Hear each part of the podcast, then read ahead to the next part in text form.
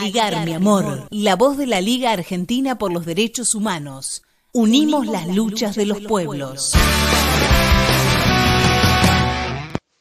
Buenos días a la audiencia de Aligar, mi amor. ¿Cómo les va? Les habla Nora Leguizamón desde San Martín.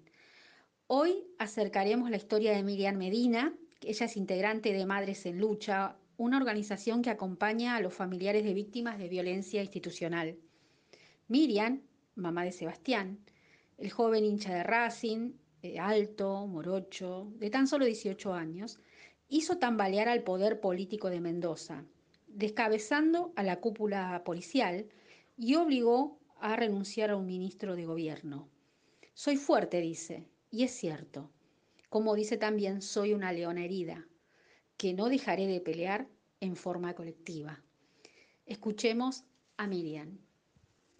Soy Miriam Medina, la mamá de Sebastián Mordón, el joven asesinado por la policía de Mendoza en su viaje de egresado en el año 97. Eh, eh, bueno, Sebastián se fue con sus compañeros de la Escuela Media 4 y de la Media 13 de Moreno al Niwil San Rafael y bueno, no se sentía bien de salud no fue atendido y fue dejado en un destacamento policial hasta que su papá lo iba a buscar.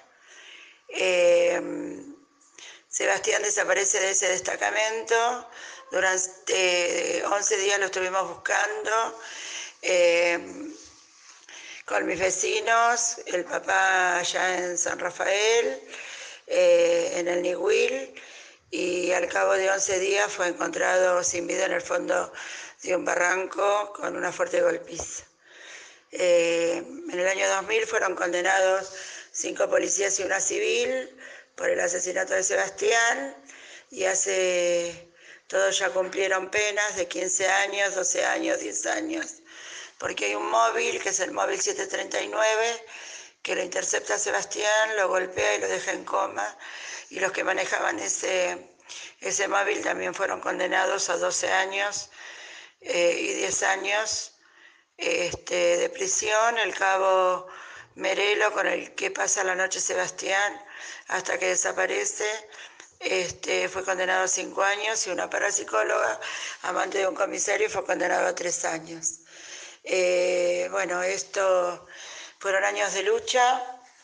Eh, tengo que decir también que la lucha no fue individual, que fue colectiva porque fueron mis vecinos, gracias al acompañamiento de mis vecinos, que son los que encontraron el cuerpo de, sin vida de Sebastián en el fondo de un barranco, porque ellos se solidarizaron con nosotros y bueno, nos ayudaron a buscarlo y, y bueno, fueron ellos quienes lo encuentran el 12 de octubre del 97, día que Sebastián iba a cumplir sus 18 años en el fondo del barranco.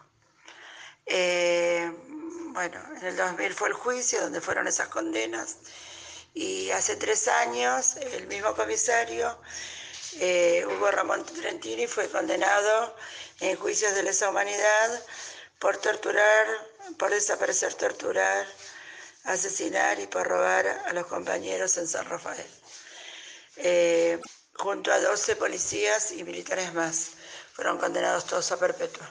Y en este contexto de este de esta situación de pandemia. Muchos han pedido, muchos genocidas han pedido la domiciliaria, este, entre ellos, no lo he intentado esta vez, sino varias veces, Hugo Ramón Trentini, el comisario del cual dependía la vida de mi hijo, este, ha solicitado eh, la y no se la han concedido.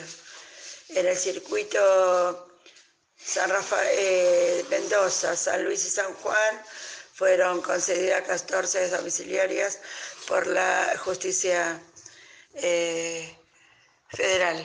14 genocidas eh, cumpliendo pena en sus casas.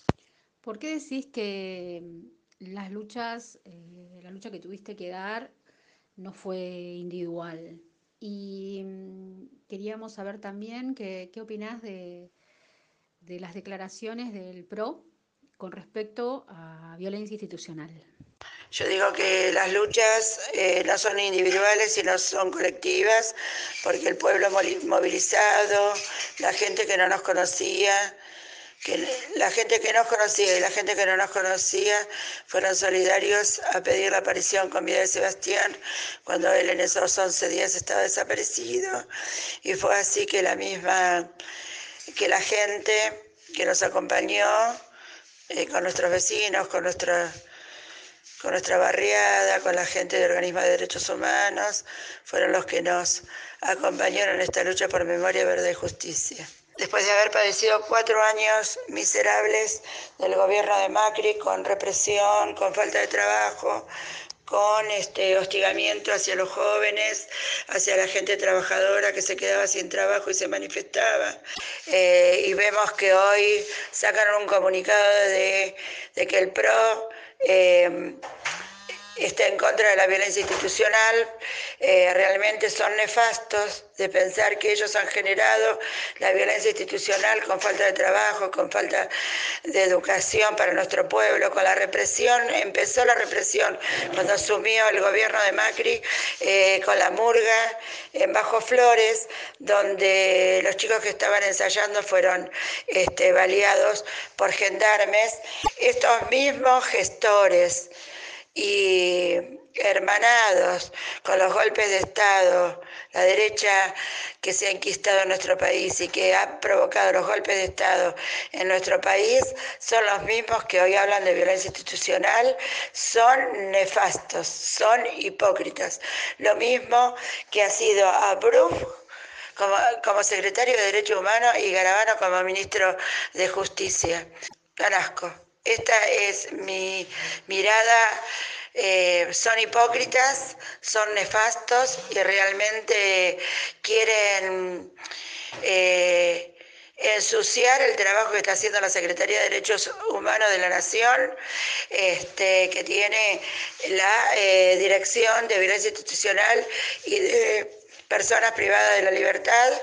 Cuando hay denuncias, hay un, hay un teléfono 24 horas abierto para las, para las para las denuncias y se presentan como creyentes, como en la época, como en los juicios de lesa humanidad, en los casos de gatillo fácil. Realmente hablar del secretario de Derechos Humanos, cuando el secretario de Derechos Humanos de la Nación, Horacio Pietragala, es un joven que ha sido, que sus padres eh, fueron asesinados, su madre y su padre fueron asesinados por militares y hoy él es un nieto eh, restituido.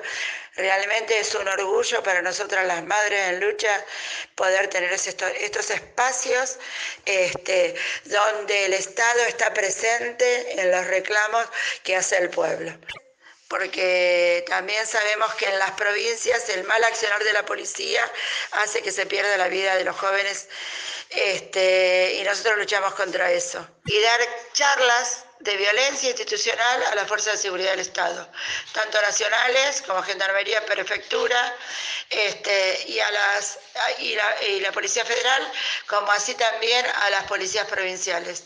Para eso estamos las madres que hemos perdido a nuestros hijos, para acompañar las políticas con respecto a la seguridad y a la violencia y contra la violencia institucional.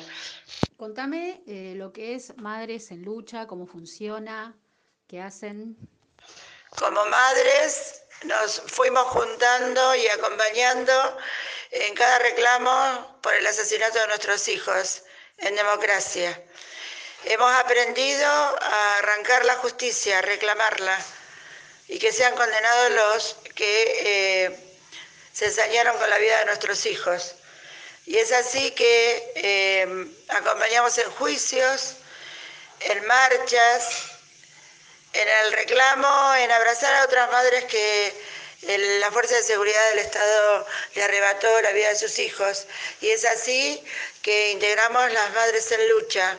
Eh, somos un grupo de madres, entre ellas Dolores de Monti, la mamá de Ezequiel, el joven que a punta de pistola fue, fue obligado a tirarse al riachuelo por un grupo de federales, con Rosita Bru, la mamá del joven periodista desaparecido en La Plata, con Gumercienda Jiménez, la mamá de eh, Edith, Jiménez, asesinada por un gendarme en la Villa de Retiro, con Normita Díaz, la mamá de Camila, joven este, embarazada y asesinada por un policía federal.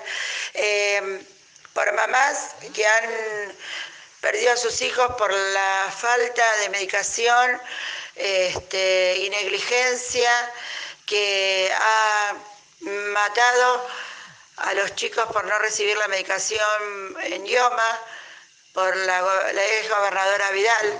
Estamos eh, encontrándonos y juntándonos con las madres que eh, luchamos por justicia, porque las fuerzas eh, de seguridad este, sean democráticas, que no sean abusadoras, que no sean torturadoras y que no se lleven con el poder de ser policías. Mm, gendarmes o prefectos se lleven la vida de nuestros hijos.